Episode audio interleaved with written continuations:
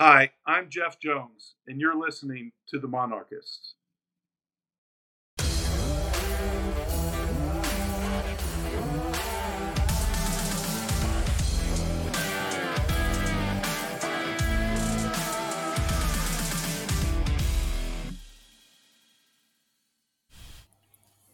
Monarch Nation, the Monarchists are back to recap Coastal Carolina and Old Dominion and preview that game against that school on the other side of the state. Uh, we are the Monarchist. I'm here. I'm Mike. I'm here with Gary and Aaron. How y'all doing, fellas? Woo! I'm doing great, man. I mean, obviously, we were upset last night, you know, following the end of the football game, but today we've just had a you know a really nice few hours with two championships. Who would those championships be, Gary? I'm going to throw a pause on thinking about the football game yesterday and say congratulations to ODU field hockey winning the Big East championship. Will not be denied by the NCAA tournament committee this year. Uh, Liberty fans and their bloodbath bullshit can suck it. And then also, just a few moments ago, ODU women's soccer wins their third straight conference title, beating JMU. Putting a pause on football, I'm pretty freaking pumped for both of those programs and everything they've gone through this year to get some conference titles and go dancing. Even better, that's you know, two straight over JMU. Two straight conference titles over James Madison. Feels pretty sweet. Yeah. Something their football team is not allowed to do. you know what's even sweeter about both these is both teams went down a goal early and they fought back. Field hockey scored three unanswered goals to win three to one. And then women's soccer scored two goals, um, which is hard to do. You know, a lot of times you don't, when you have teams that are this good, you don't have a lot of goals scored. So to be able to kind of, you know, soak it in, regroup, and then pull together what the team's been working on all season. But Angie and Andrew have done with both those teams. I know that these wins are sweet. You know, the field hockey one over that up north in Lynchburg, and then um, there's no love lost there at all. And of course, JMU. I mean, we don't hate that school, but we love to beat them. Two defensive-minded teams getting victory when it matters the most. That is, that is awesome. I am incredibly happy for both of those programs today. I feel like for Andrew, this is going to be kind of a get over the hump situation. He's had that team playing very well for the majority of his tenure here, and they finally break through to the NCAA tournament. I think a lot more to follow with this team in the coming years. It is. Yeah, I mean, they beat UConn, who was a huge thorn in their side for a long time. And the team they beat today is ranked number six I mean, they had to win to get in the tournament, and they beat a very, very good team to do so. So, congratulations to both teams. I believe that the women's field hockey team will learn tonight at 10 p.m. Uh, when and where they'll be playing in the first round of the NCAA tournament. And and this is awesome. Hopefully, it's close and we can get there to support them. Absolutely. Congratulations to both ODU women's soccer and ODU field hockey on their championships. We're stoked to see it. But we are here to talk Old Dominion football. Old Dominion loses 28 24 in a heartbreaker, giving up um, a touchdown with about 23 seconds to go to lose the game. There's a lot to talk about in this game. Where do you guys want to start? I think we've just got to talk about not being able to finish games and hold on to a lead. I mean, this is the third time we've dealt with this season. Fun, not so fun fact ODU's three biggest leads of the season have all been in games we've lost with Marshall, Wake, and now Coastal Carolina.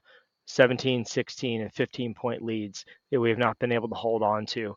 Um, I don't think I'm stretching to say that like this team does not know how to play with the lead. They don't know how to put games away.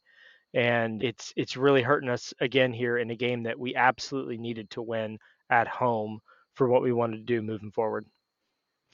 Yeah, not only have we not learned to do that, I know we've asked this in post game pressers and talking with Ricky. I know Mike has asked it before, and talking about time of possession and how it's ultimately. I know the responses that we've gotten is ultimately it's not as important as some people make it out to be, but we consistently we consistently end up on the short end of the stick and oftentimes very significantly on the short end of the stick for time of possession and that wears on the defense. I mean some of these leads that we gave up were earlier in the season this one obviously last night and i don't know the number exactly but i think that we were on defense for what about 35 minutes of the game?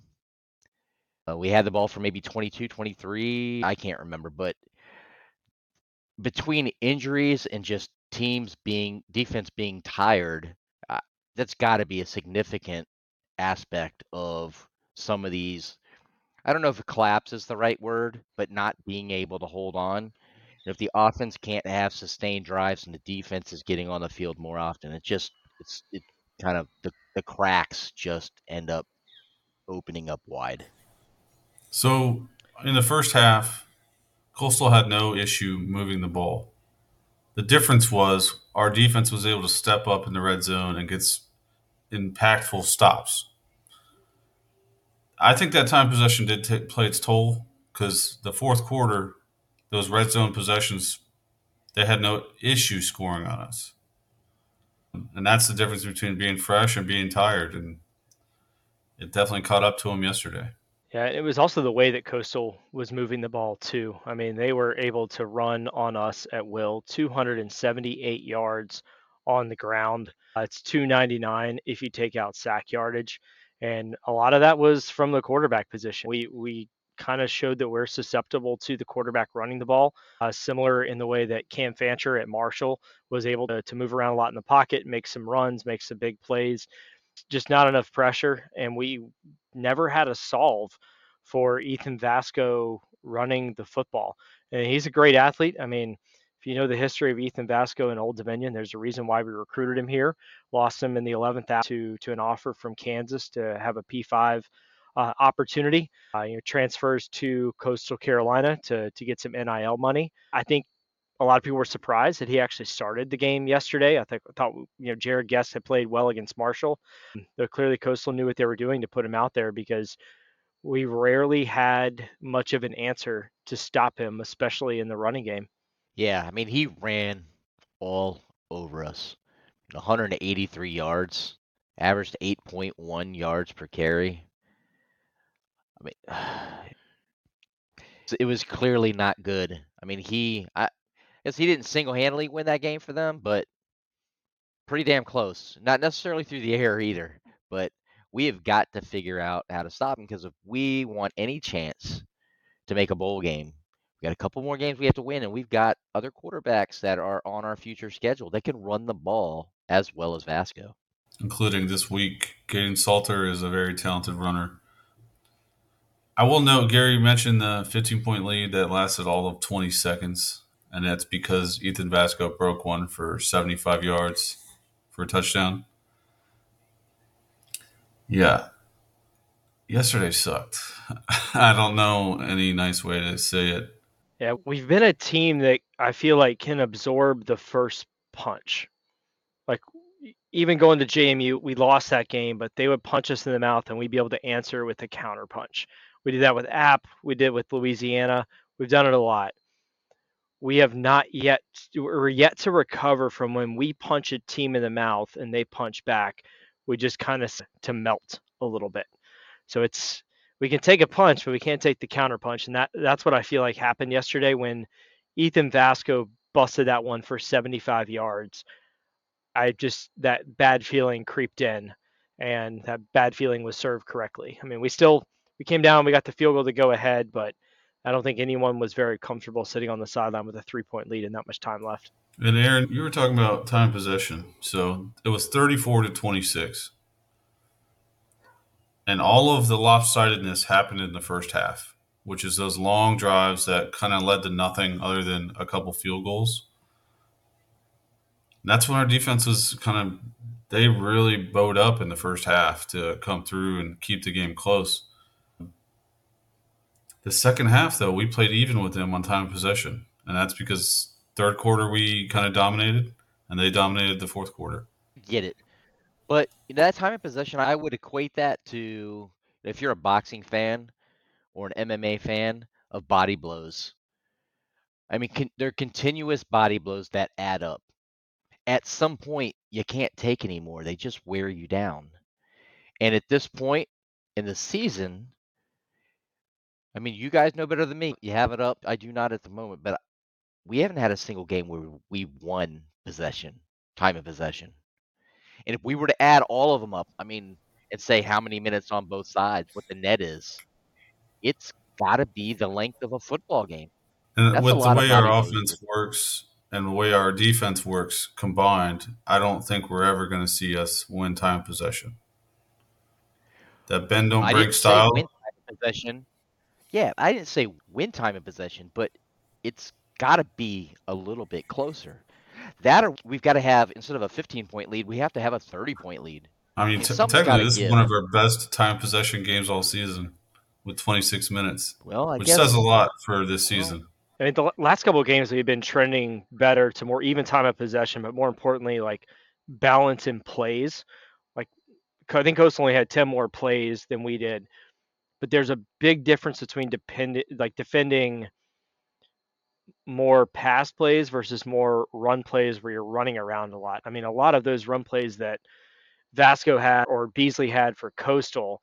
I mean, we were they're basically like two plays with the amount of time that we were running and how much contact you had to make, and you started seeing that wear down of arm tackles that they were breaking, and then more importantly, you saw injuries start to pile up, and that was my fear early in this season. We're looking at time of possession, like in the short term, you have two or three games where you get dominated in that way, you, you can get past it, but we're in the home stretch now. Dudes have been banged up for a while. I mean, we saw you know, EJ Green, we know he's out for the year. Sean Asbury was banged up before the game, ended up in the tent, didn't come back out.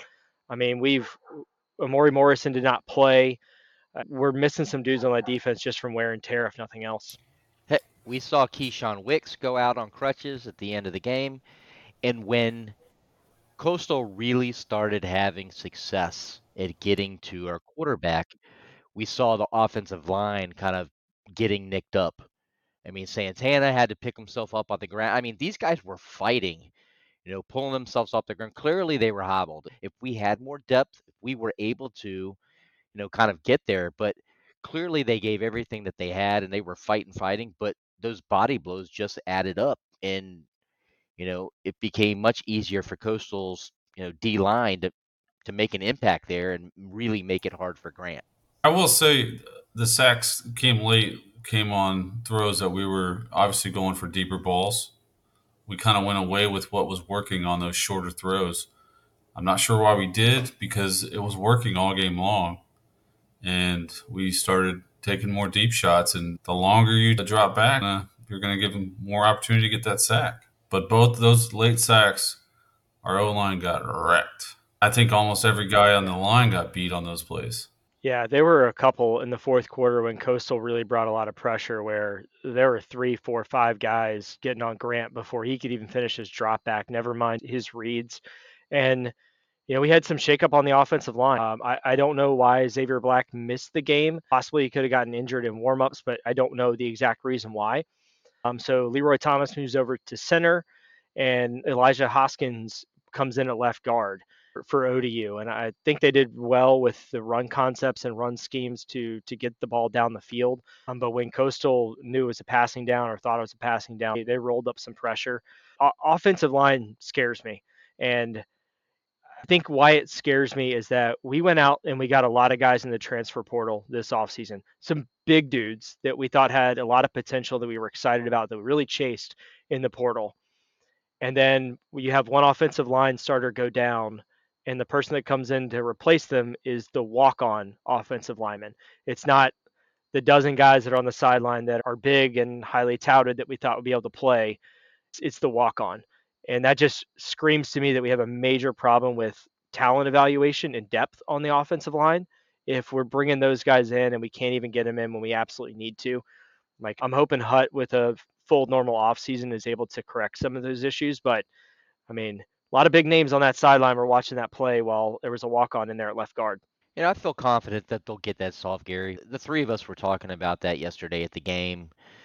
You know, it'll be Coach Deckers and Coach Hutt's real first opportunity to kind of have their guys that they're recruiting, they're looking at, and even in the portal, because what you know where they got here uh, to make an impact, where guys see the offense that we're running, see that the this offense,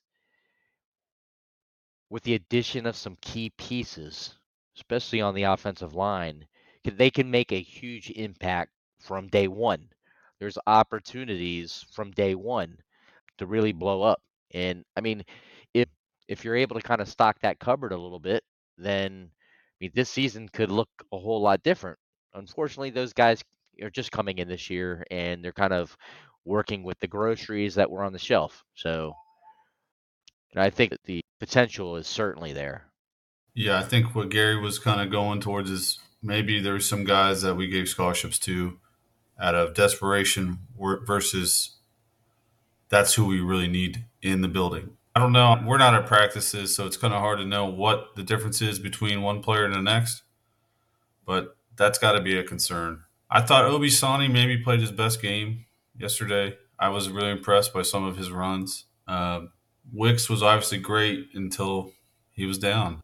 That's a tough loss to take with how great he's been all season. Would have been really nice to have him in the fourth quarter. But the question I think most ODU fans are asking is where was Callaway? Yeah, I mean we saw him on the sideline. He was dressed out. Amori Morrison was also dressed out on the sideline. You know, I don't know if it's an injury and they wanted to bluff, or I think if you watched the game film from JMU, uh, there may have been some misreads and things like that of opportunities where Callaway may have taken the right block and gone for a lot longer. I would hope that we're not holding someone out just because they're in the doghouse for a couple misreads or something like that. Um, but it would have been nice to just have that one-two punch, especially when Wicks went out. But yeah, credit to Obisani. I, I thought he played really well, had good vision, was very patient uh, to let some things develop and go down the field. Um, another injury that hit us that I think has been the most underrated person in our run unit is Jalen Butler. Uh, he caught that kind of jump shot pass from, from Grant Wilson, got us a first down, grabbing his shoulder, went right into the tent off the field. He has been such a key piece of our run game this year. He has played so well and done some amazing things. Had that incredible two point conversion catch a couple games ago. He went out, you could feel it. You could feel that there was a difference there with what we were able to do from the run game. Um, but yeah, I mean, injuries pile up and, and we got to be able to adjust and do things. But we can't leave weapons on the sideline at key moments. You know, we had another couple injuries, or at least appeared to be, that we haven't talked about yet. We had a different punter yesterday. So Ethan Dwayne was dressed also, but he appeared to have a small limp, and we did not see him kicking, even though he was out on the field. Uh, he was kind of practicing timing, so I'm thinking that he was nicked up. He has been hit really hard a couple times recently uh, during games. And then we saw Ethan Sanchez uh, taking kickoffs. And I think that's the first time that we've seen him do it this year, or at least for, for an entire game I think he he kicked maybe the first game, and then Rigby came in after that. Um, but Sanchez came in, he put a drove a couple through the back of the end zone. I thought kick coverage, other than I think one where they advanced the ball past the 25, kick coverage was better, punt coverage was better. And man, shout out to, to Brant coming in and punting under heat, under pressure, and absolutely booming some shots down the field. Uh, so it nice to. It's good to have one punter. It's even better to have two that can come and sub in. But you know, we lost the game yesterday, which is a game we should not have lost. Um, we absolutely should have won that game. Had so many chances to win it, uh, but I think the impacts of this game extend beyond just losing it. With the guys that we lost to injury, I'm hopeful that they're able to come back. We get some more bodies in for Liberty, but um, it's tough to lose some of the guys that we lost uh, yesterday and continue on with. Basically, need to win two out of our final three to make a bowl. Yeah, Grant Wilson I thought he played another pretty good game. 16 to 28, 172 yards, three touchdowns. He ran the ball probably his best since Virginia Tech. 13 carries for 66 yards. He did take 24 on sacks, but that is not 100% on him. I thought he played great again. So, a couple throws he probably wants back. And I know there's a couple receivers that want a couple throws back, another shot at catches, namely Dom Dutton on that long touchdown pass he should have had off of his shoulder pads. We'll say being on the near the sideline like we were when Dutton dropped that pass, you know, he was upset. He threw his helmet. He was mad. But I really like to see Coach Ronnie go right over to him and talk to him. And then in addition to that, all of the wide receivers that were on the bench came right over to Dutton, pumping him up, showing that they had his back. And then later on in the game, Dutton's able to catch a touchdown pass and kind of get that redemption there. So I was glad to see those guys go pick him up. I was glad to see Coach Ronnie go talk to him. Um, was, that was really big from like seeing the culture in action a little bit of, of picking guys up after that because he's been a weapon for us all season. I mean, second drive of the game, he goes streaking past the corner. His only option is to go and tackle him. Gets a PI, otherwise it would have been six. So uh, glad to see him be able to get his head back right with some help from coaching and teammates and go back out there and catch a touchdown pass not too long ago. And I want to give credit to yeah, Terry Jones for picking up the helmet and going up and trying to console Dom when he was so upset about that miscatch. And while we're on the topic of guys who played well, Jason Henderson does it again. He actually breaks his own record 22 tackles on the night. What can we say about Jason that we haven't said before? He's everywhere. He is our defense. He's our leader. He's just spectacular. 22 tackles, one and a half sacks, three tackles for lost, and so many crucial plays in that game where he made just the perfect tackle and the perfect play. Yeah, and I also want to shout out Wayne Matthews. I thought he had a, a, fantastic game at the linebacker position. He ended up with 14 total tackles. Uh, Terry Jones ended up with 13, and he forced the fumble. But Marcus Knight, we got to talk about Marcus Knight a little bit. Doesn't play a whole lot. He probably has the best like high impact plays to snap rate in the entire country because he had that return uh, at JMU and then he gets a circus interception on Coastal's first drive of the game uh, that I think really changed some momentum early on for us. Uh, you know, a lot of guys on the defense were doing well. You know, Sean Asbury goes out with an injury. Um, you know, Mario Thompson ended up getting some time in at, at linebacker. We had a lot of guys just kind of kind of step up there. Uh, Mario Easterly moved into that safety spot too for a little bit. He's what 24 now. Yeah, there's definitely some, some highlights from the defense, but no one could just quite put the right hit on Vasko uh, except for Jason Henderson. He had an amazing sack of Vasko, and I thought Vasko was going to get away. Um, but man, we just, I think it's fundamentally we have some issues on defense with our approach to stopping mobile quarterbacks. There was a lot of arm tackling going on early on in plays and a lot of over pursuing where we're just taking bad angles. I know it's important to go fast, but sometimes being in control is more important. And I think that's something that needs to be talked about inside of our defensive locker room. And they were able to eat us up a little bit when we were using the three man front, which we've kind of gone to primarily this year if you've got a three man front and you're in man, you can do a lot of things to get the quarterback a lot of running room. And it seemed like Coastal was preying on that a little bit, where there just was nobody in the second level that would stop, you know, an eight to 10 yard rush. It's tough on those front three. Like, I, I think we have good defensive linemen, but they're all getting double teamed. You're basically rushing three against five offensive linemen and either a tight end or a running back who's blocking. And if you're not going to be a first, second, third round draft pick in the NFL as a defensive lineman, you're not going to very frequently beat a double team. And I just continue to kind of wonder, like, at what point do we throw a fourth defensive lineman up there? It made a lot of sense early when we had EJ Green, Jason Henderson, and Wayne Matthews. Like, that is a damn good three linebacker set that you want to get on the field. And EJ Green was so good in that bandit position with the way he played. Like he's the, the perfect bandit for us. I mean, it stinks that he got hurt, um, but I think you've got to change some things up there because we can't get pressure with three. We are not able to stop the run with a three man front. And Liberty is looking at that film and just licking their chops because they love to run the ball. They love to run with the quarterback. And I just worry about our ability to continue to throw Jason Henderson up there for 20 plus tackles and expect him to stay whole throughout this season. Well, I think something's got to change. I mean, the three quarterbacks that we have left on the you know, on this schedule all can run the ball. They're all very capable. We, you know, Mike mentioned Salter. We know about Granger. I'm looking up Brin here from Georgia Southern. Looks like, you know, he, he could be really dangerous at times. So, do we just keep doing the same thing here?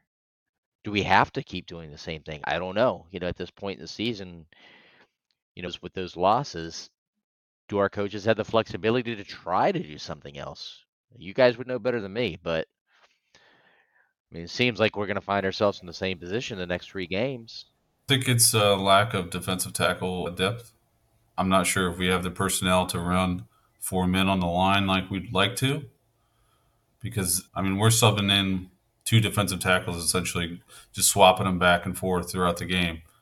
If we had four defensive tackles that could play, maybe we would see four men on the line, but that's a recruiting issue. It's a transfer portal issue too. We lost a couple guys off the defensive line late in the portal process. Uh, one, I don't know if he's seen any snaps at Colorado. We have some other ones that I don't think are playing either. But I do think that there's a pretty good chance we get Amori Morrison back for the Liberty game, and that will be a huge boost on the defensive line to get a guy like that back. I think he was pretty close to being able to play on Saturday. He was suited up, uh, but he didn't did not see the field as, as far as I know. And I remember if we're able to get him back, that's a big push because he is that guy that can beat double teams or at least eat some more blockers, and you can bring those late blitzes. But I mean, it's just tough. Um, and when we're able to kind of give the offense three to five yards every single play, just based on where we are schematically. Sorry, I'm looking at Jason's year year long stats. He's at 141 tackles now with three games to go. He could definitely break that record. I do want to shout out use defensive staff for a really heads up important play at the end of the first half. Coastal's driving. We're up seven to three. And Coastal calls a timeout. And out of the timeout, they go and sub another wide receiver in with 10 seconds on the play clock. And I don't know if it was Ironsky or who, what position coach on the sideline it was, but somebody shoved a player out there and said, go sub in. And because Coastal subbed so late, we were able to sub. We were allowed to sub caused a delay a game, and Coastal was only able to get a field goal before halftime. That was a super heads up play by our coaching staff uh, to keep us in the lead going into halftime. And I just want to shout that out. Of that's really smart to see that receiver run on and go make that sub. That was awesome. We were talking about at the time. I mean, you guys saw it really quickly. And uh, I mean, we were like little schoolgirls. We were so giddy because we knew they weren't going to get it off. Yeah, that that was huge. That made it a lot easier on our defense on that third down. I'm just thinking about all game long, they really had no problem running on us, and it's really that defensive line issue. I'm not sure what the answer really is there, other than you mentioned the portal. I mentioned recruiting. I kind of see it as the same thing. You have to re- recruit your players that you have on your team, and you got to recruit talent in. And it's a very tough balancing act. This thought for a second we have very special guest Angie Hind of Old Dominion Women's Soccer. She just coached Old Dominion to their third straight conference tournament championship. Welcome to the show, Angie. Hello. Hello. Hello, it's Angie. Hey, Angie. Thank you for joining hey. us. Congratulations. No problem. You've got me for about 90 seconds. All right, Gary, go. Well, well coach, go. Yeah, coach. Coach, congrats on the win. Tell us a little bit about what that was like there in overtime and getting that clutch goal at the end. Yeah, oh, it was immense. I mean, we they scored first, and we we had to, you know, you play three games in five days, which is quite frankly ridiculous for the game of soccer at this level. But we have to dig that out, and when you go down a goal, the last thing, it's really the last thing you want because you want you want to go ahead. But we go down a goal, we have to move things around a little bit. We have to dig deep in the squad and Edgy comes up with a big time goal to tie the game, and I thought we looked stronger getting into overtime. I thought we were trying to steal it the last five minutes. Then we go into overtime, and you know, I've said all year the depth of our squad is what can make us special if we can get it right. And we have one of our freshmen who's playing in the left back, outside back position, hits all the way down the line, cuts inside, and hits a world beater.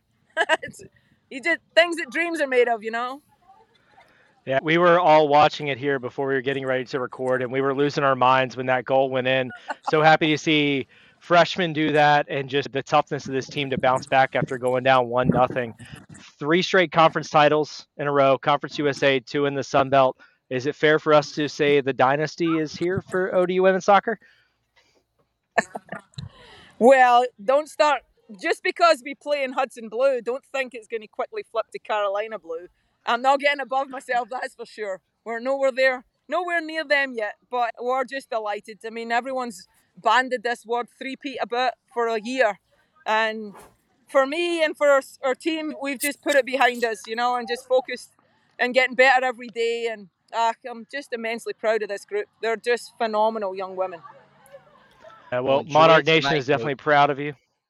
Yeah, yeah. Enjoy the night. We can't wait to buy more gear and uh, more rings for your team this year. So, uh, congratulations and thanks so much for hopping on for a few minutes for us. Go enjoy it. Oh, great. Thank you guys so much for thinking of us and thanks for your support.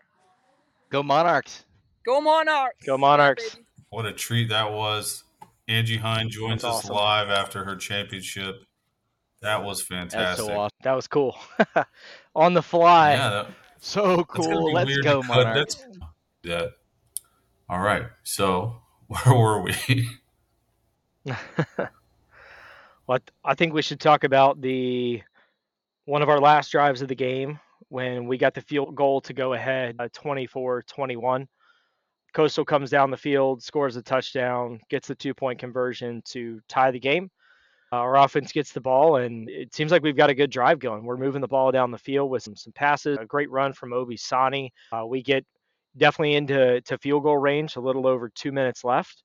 And I know there's a lot of questions on clock management there and play calling and things like that. Uh, but I'll throw it to you guys. You know, where, wh- wh- what do you think went down in that final few minutes before we kicked that Ethan Sanchez field goal to take the lead? Well, this is probably the one thing that we either, we've either gotten DMs, talked to people after the game, or we've seen on social medias.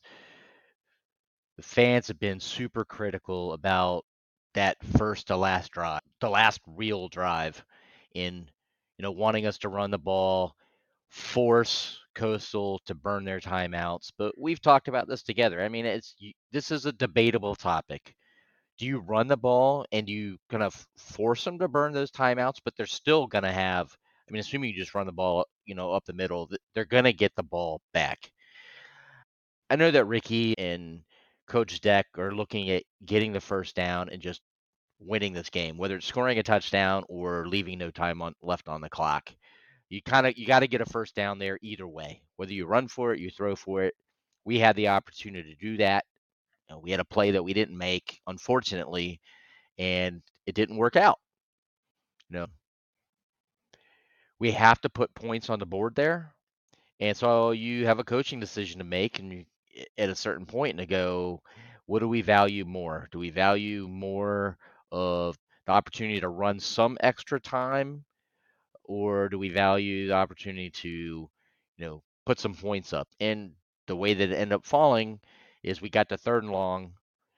That's when we end up running the ball because we wanted to make sure that we didn't lose any more yardage. We didn't take a sack that takes us out of field goal range.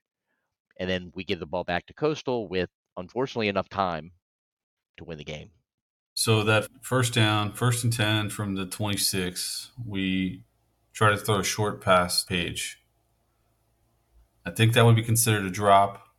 If he catches that, this is not a discussion right now. We're second and five. We probably run it, and then we run it again if we don't get the first down. If we get the first down, we're really in business, right?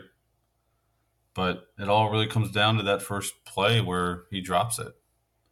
It changes the whole dynamics of what this discussion really is. The only way that we were going to be able to run the clock out or all the way down is if we got a first down. So I know there's a lot of question about why did we pass the ball on the first two downs of that drive. Those pop screens have been good for us. They're basically have operated as runs for most of the season. If that ball is caught and we're looking at probably seven, eight, nine yards, then yeah, we're going to run it. Um, but it, it, regardless, like Coastal had all three timeouts. They could have run those. They didn't end up needing those timeouts on their next drive. Like they called one almost to like, okay, we're easy field goal range. We're going to call a timeout and drop a play to, to go get a touchdown. They it, that that part didn't really matter that much. We needed to get a first down. And I like the idea of our coaching staff being aggressive and trying to go get that first down. We just we didn't execute it. Um, you know, second down, the line completely collapsed, and Obi Sani made a humongous heads up play to come back towards Grant Wilson and be in the area for him to throw the ball away because Grant had gotten pushed so far back by the rush that if he doesn't throw it away and if he takes the sack there, we're out of field goal range. And now we're going for it on fourth down with the game tied. Uh, so I, we have to get the first down. That's plain and simple. And not getting the first down is why Coastal had the time. It wasn't because we called two pass plays. Yeah, I know in the past there's been games where they've been criticized for being too conservative. And then now we take chances, and now you slam them for that. If you're going to slam them for being too conservative, you got to give them a little bit of credit here for taking a chance to end the game. And it was a smart pass play, too. Like, it wasn't trying to throw the ball deep downfield, it wasn't like a low percentage long bomb. It was the pop screen that we really didn't run until that drive. It's what got us so many yards at JMU it was a low risk throw. It just didn't get caught. And I mean, shit happens on that. But yeah, if we have that catch, we're very setting up what a second and two, second and one, just based on where they were. We run for the first down, we kick it at the final second. But either way, you have to have a first down there to run the clock out and not leave Coastal more than like a minute. Otherwise, even if they call their timeouts, we run up the middle, we kick the field goal, they still have the same amount of time to go down the field and score the touchdown, which they end up doing. And then we got the ball back and actually had a chance with 26 seconds. All right. Well, kind of over this game. I'd like to talk about Toys for Tots and then move on to the next week. I want to first start off by thanking the Marine Corps, Old Dominion, ODAF, and all of our fans for taking part in this and making it a special day and a very successful collection. We don't have the numbers yet, but just based on how we filled one and a half AAVs with toys, we filled two sheriff's vehicles and a pickup truck with toys, and I know those ammo cans are full of cash. So I think we did a fantastic job. I want to thank everyone involved on behalf of the monarchist. It was it's really special to see the outpouring of support for Toys for Tots each year, and it's one of my favorite games we have all season because of that.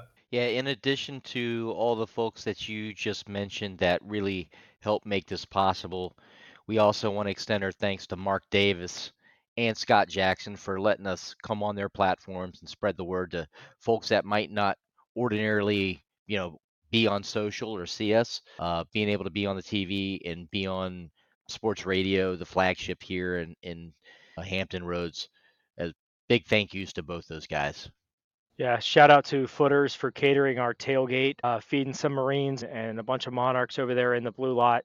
Uh, brought home a little bit that will be my dinner this evening. So thank you, Footers, for the food uh, and everybody else who was involved coordinating a pretty massive effort there on Saturday and the flyover. Uh, it was fantastic. It's always great to see a flyover over Ballard.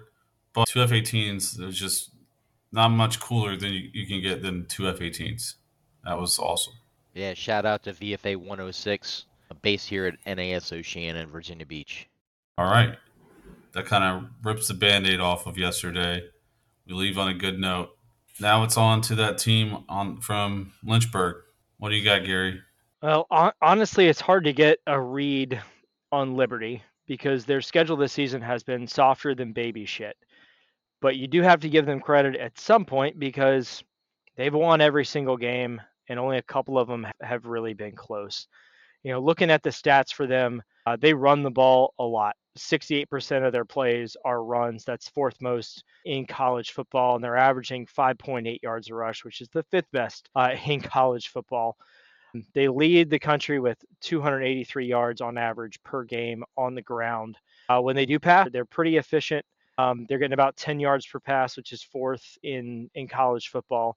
Uh, they're really able to kind of enforce their will. I think a lot of the reason that they run the ball so much is they've been in a lot of games where they have been up quite a bit. You know, it they're they're a fairly complete team. You know, it it's it's just tough to kind of get a read on them because you know, they're not playing really high level competition. So it's hard to get a read on how good they are. They really haven't faced much in the in terms of adversity this year, um, but we know that they have talent. Uh, we know that their quarterback, Kaidon Salt, is is really good. He's super mobile. He, in my opinion, he's he's definitely better than Vasko, and Vasko absolutely gashed us on Saturday. So it's going to be a tough road challenge, missing some key guys, uh, but it's a game that we have to win if we want even a chance at bowl eligibility. All right, Vegas set the line at 13 and a half in Liberty's favor. Uh, the total is 57 and a half. Aaron, what is your initial thoughts on this team from Lynchburg? I mean, that line seems fair based upon what kind of where we are at right now and kind of how we ended the game yesterday and what those injuries look like.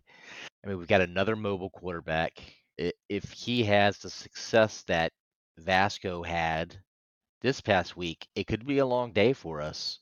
I mean, it's another it'd be another day where Jason has 25 tackles, and honestly, for us to be successful, we can't have a game where Jason has 25 tackles. I mean, I love Jason, but if he's making that many tackles, uh, you know, it probably means that things aren't going exactly the way that we want.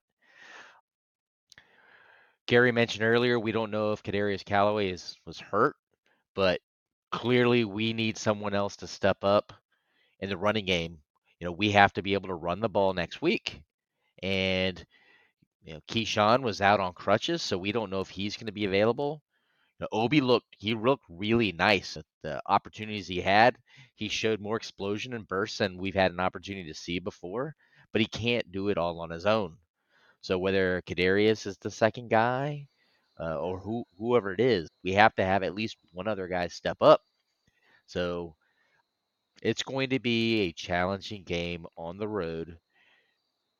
We know their fans can be a bit hyped, so you know it's going to be a place that is going to make some noise, and they're going to try to create a home field advantage. So we can certainly win, but it's going to be a big challenge. And I think defensively, we have to get after Kaidon Salter. I mean, he's they haven't thrown the ball a ton. He only has 192 passing attempts on the year, but he has 23 touchdowns and three interceptions. He's only taken eight sacks. He's good. And if you give him time, he's going to tear you apart. So we've got to bring pressure. We have to get to him, hit him, make him uncomfortable early, and put them behind the sticks with timing on each drive. And it would be really nice to make them one dimensional, force them to throw the football. And good God, if we get a lead, put the foot on the throat and finish the damn job. So I'm looking at their stats. I'm kind of concerned about obviously Salter, but also their running back Cooley. Uh, he's got over six yards of carry. Salter's over six yards of carry. We're going to need to stop the run here. Otherwise, it could be very similar to the Coastal game, as you said, Gary. Got to force them to pass, which is not exactly what you normally want to say here, but we want to force them to. Yeah, you're right, Mike. I mean, in addition to Cooley and Salter, if you just go down the list, Lucas is averaging 5.4, Bedgood's averaging 7.5, Joyner 5.7. You go down the list. I mean, the team as a whole is averaging 5.8 yards per carry. They clearly have been able to run the ball. But you got to pick your poison here, and I agree with you guys. If you got to pick one, I'm picking selling out to stop the run and make Salter throw the ball either way, it's going to be a tough test.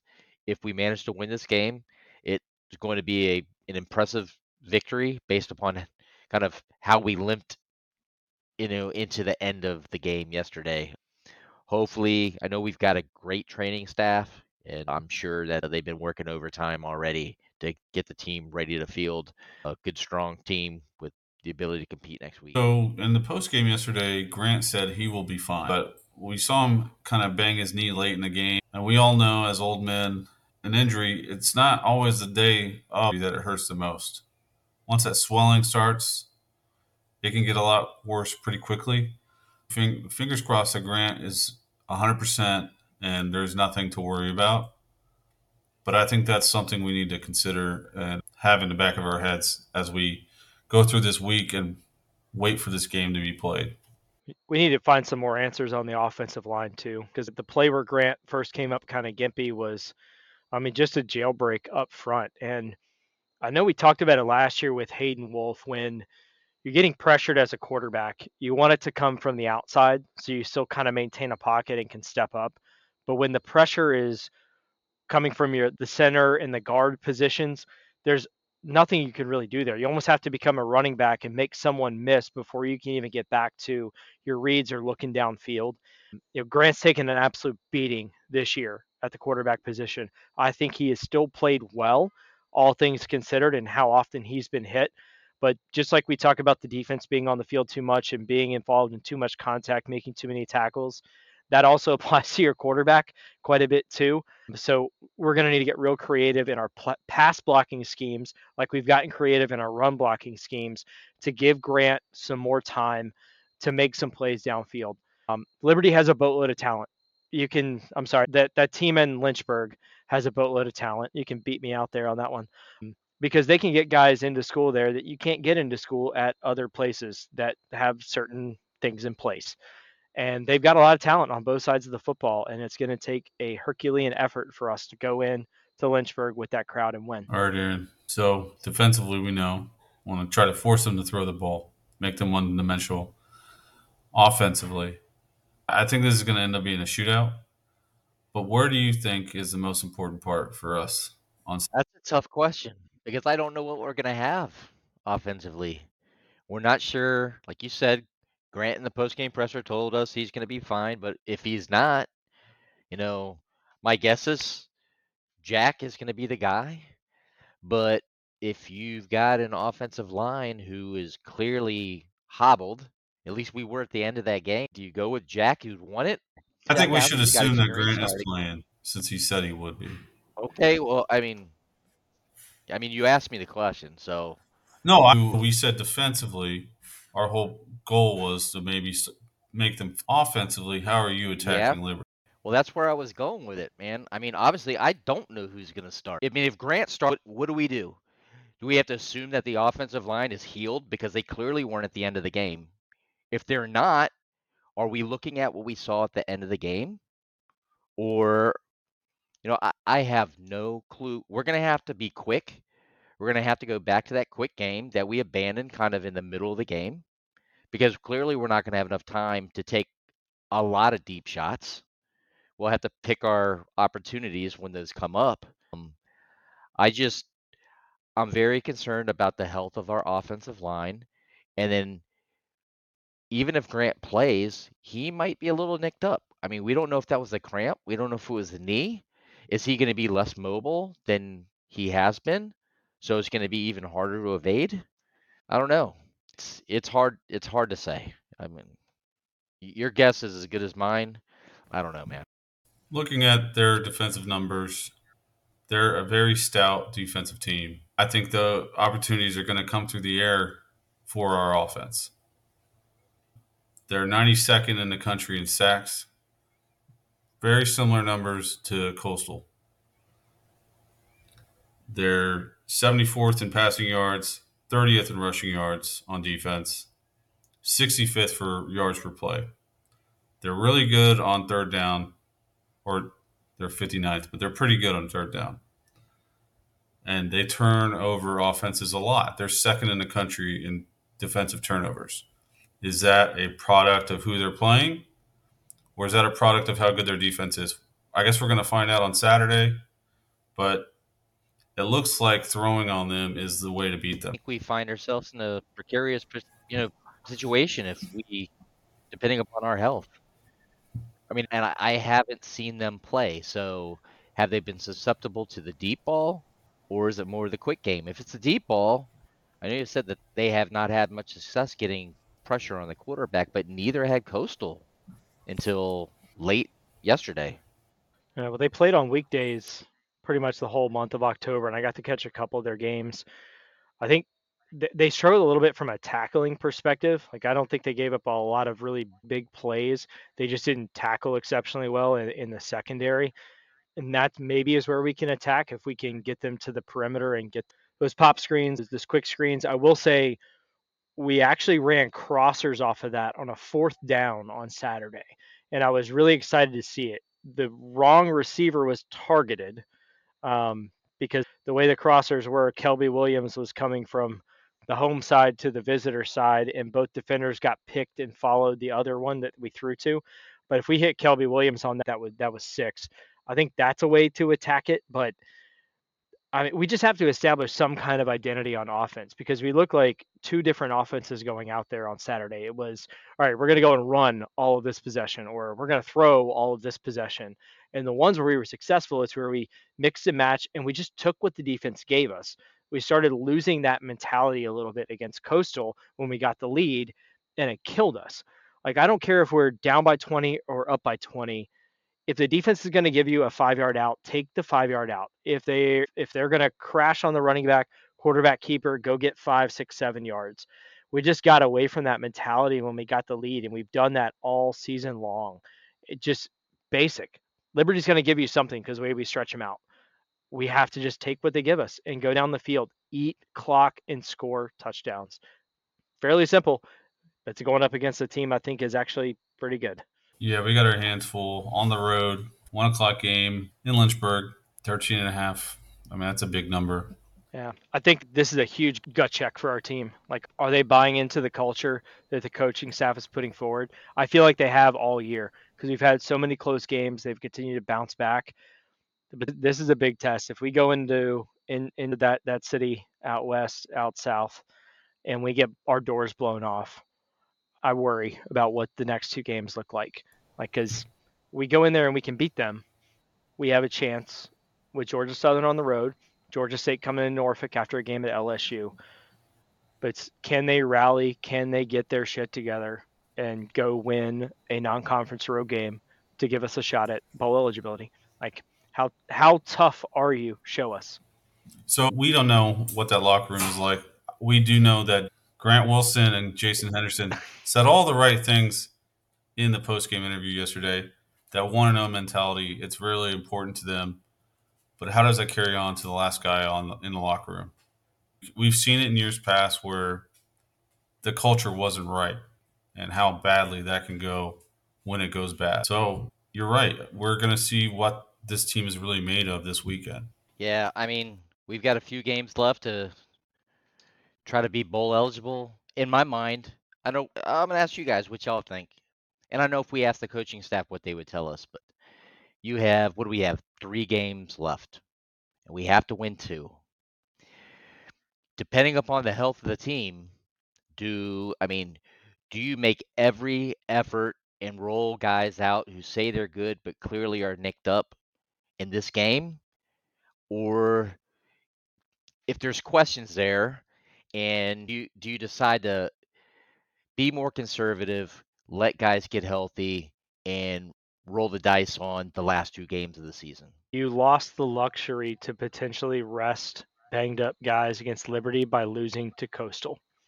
If you win that game, I think it's actually smart to rest some of your banged up guys and prep for Georgia Southern and Georgia State. But we're we're backs against the wall now. I mean, if you think you're going to go to Georgia Southern and win that game and then come home and beat Georgia State to go six and six, that's a big gamble against the bad odds. Throwing that one game parlay with 10 legs, got about the same odds there. So you lost that ability to rest, I think, when you lost the game to Coastal Carolina. You have to throw everything you can at that game and then hope you steal one of the next two. I will say, Ricky, early on when he got here, he put out a question to the team Are you injured or are you hurt? There's obviously a big difference. Everyone is hurt at this point in the season. They're beat up. It's a long, grueling season. Football takes its toll on everybody. But are you injured or are you hurt? Guys need to face reality and see if they're hurt or if they're actually injured. Hey, we are welcomed again by another guest. It is Andrew Griffiths from uh, Field Hockey. Hey, how are Looks you? like on the bus. Good, Andrew. How are you? I'm doing pretty fantastic. Yeah, Congratulations on your championship ahead, and your Mike. NCAA berth. How does it feel to finally get over the hump and break through? yeah, it feels unbelievable, and our team, the, the team this year, has been the right team to do it. It's been a great team, and I knew it from the start of preseason. I think I told Aaron when uh, we were walking around the neighborhood, there's something special with this team, and uh, sure enough, it worked out that way. Against some really, really tough opposition. Like, how awesome is it to bounce back from that to win 12 straight, and now you're going dancing? Well, we uh, the teams we were playing at that time, I think they, they were all either ranked then or are now in the top six or seven in the country, and so we were playing some really tough opponents early, and that was for a reason, so that we could we could prepare ourselves for later on in the season when things get tough. And so we played. We were real close. I mean, we were very even with Duke. I lost one nothing. We went overtime with Michigan. Uh, zero. It was zero zero. We lost 1-0. Uh, North Carolina. We had a good chance to take that game. It was it was a two one game, and Liberty was one nothing right till the end. And obviously, they've had a great season going on. Going to the game today, uh, you go down one nothing, you rally back and win the game. You know, what was kind of the mood on the sideline after you went down one up, and, and what kind of propelled this team to go and just, just hammer down the rest of the game?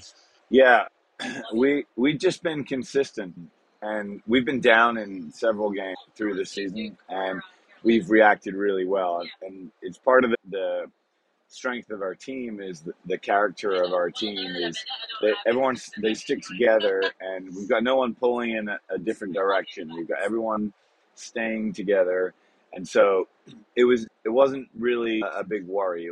A goal on a third rebound um, that they scored.